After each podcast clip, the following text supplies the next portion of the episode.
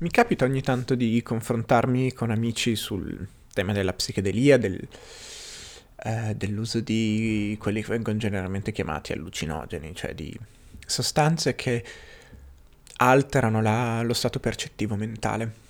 È una roba che personalmente mi fa molto, molta paura perché credo che poi il motivo sia la, la conclusione di questo discorso. E mi descrivono, l'ultima volta è successa parlando con uh, Gallipo, il direttore di Neutopia, che è una bella rivista letteraria di cultura, il cui ultimo numero, Comunismo Acido, è in larga parte um, dedicato appunto al tema della psichedelia e del... Um, in qualche modo della dispercezione, poi non... probabilmente lui non la chiamerebbe mai dispercezione, però... E alla presentazione abbiamo avuto modo di parlare e la cosa che mi ha colpito è che appunto la descrizione che lui mi faceva dell'esperienza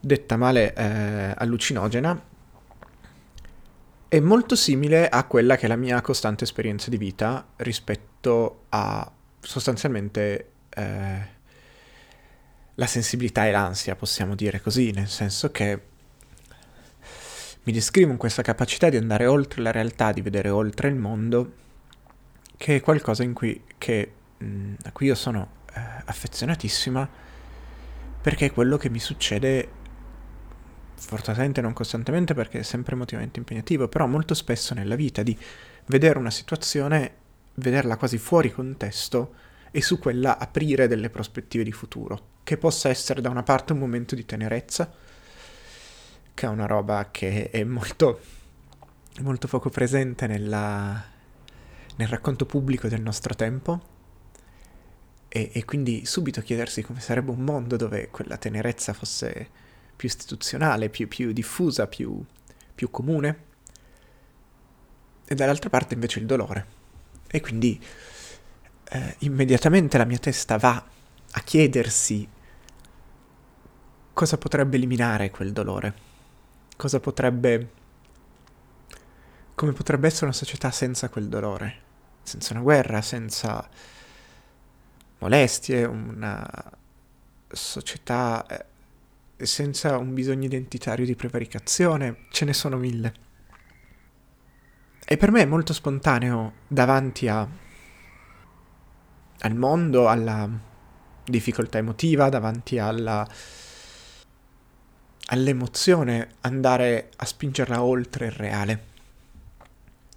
E come tutto ciò che riguarda le, le nostre esperienze interiori, non sappiamo che non sono universali finché non ci confrontiamo su questo.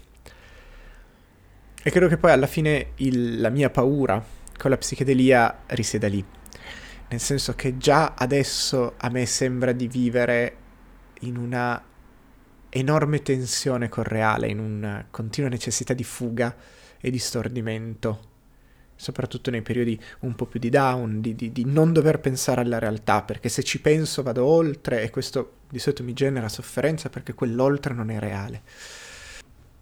E evidentemente questa, beh, su questo poteva arrivarci, nel senso in realtà lo so, ogni tanto mi chiedo com'è che la gente fa a fare alcune cose perché non, non rivedo negli altri il tipo di sofferenza che vedo in me e quindi eh, evidentemente in qualche modo quella non deve esserci. E mi ha colpito molto appunto eh, questa sensazione che poi a parole mi era già, era già girata nella mia vita che di nuovo detta male io viva sotto effetto di sostanze il più del mio tempo senza assumerne. E capisco allora il bisogno della gente di cercare lì delle fughe, di cercare lì delle, degli iperstimoli, di cercare lì del, dei frammenti, delle, degli scorci di futuro che per me sono invece abbastanza presenti e immanenti nella vita. E per concludere, una cosa a cui ho pensato spesso e che in realtà è, un topos abbastanza comune, è quello dello scrittore, del musicista, dell'artista maledetto che sta male, eh, che affronta crisi depressive o... e credo che poi alla fine sia lì, nel senso che ci sono certi tipi di eh, malattia che ti portano a confliggere col reale. E ti portano, forse sono causati, su questo non lo so, però coesistono con una spiccata sensibilità a, a cose che altri sembrano notare. E dall'altra parte creano un enorme bisogno di, di raccontare quel microcosmo che si crea intorno alla malattia, al disturbo. Eh, ci sono sicuramente il fatto di non scrivere questo podcast fa sì che ogni tanto non sono sicura su quale sia il termine migliore da usare. Quindi che alla fine è, è inevitabile che parte, probabilmente grande parte, della narrativa della letteratura, laddove non nasca come esercizio puramente di testa, puramente di stile, nasca da un microcosmo interiore che in qualche modo deve essere stato agitato. E io non sento il bisogno della psichedelia, probabilmente perché sto male.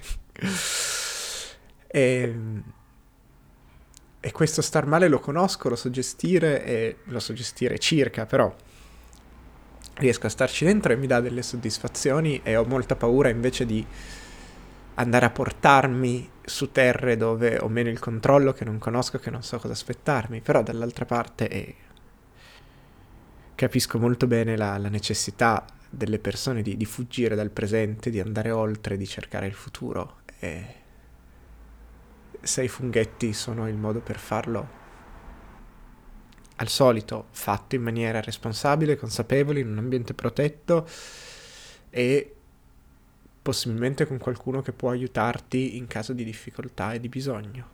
Però se... Un po' come tutte le sostanze non, non sono delle cose in sé, sono degli strumenti. Sono degli strumenti che rispondono a dei bisogni.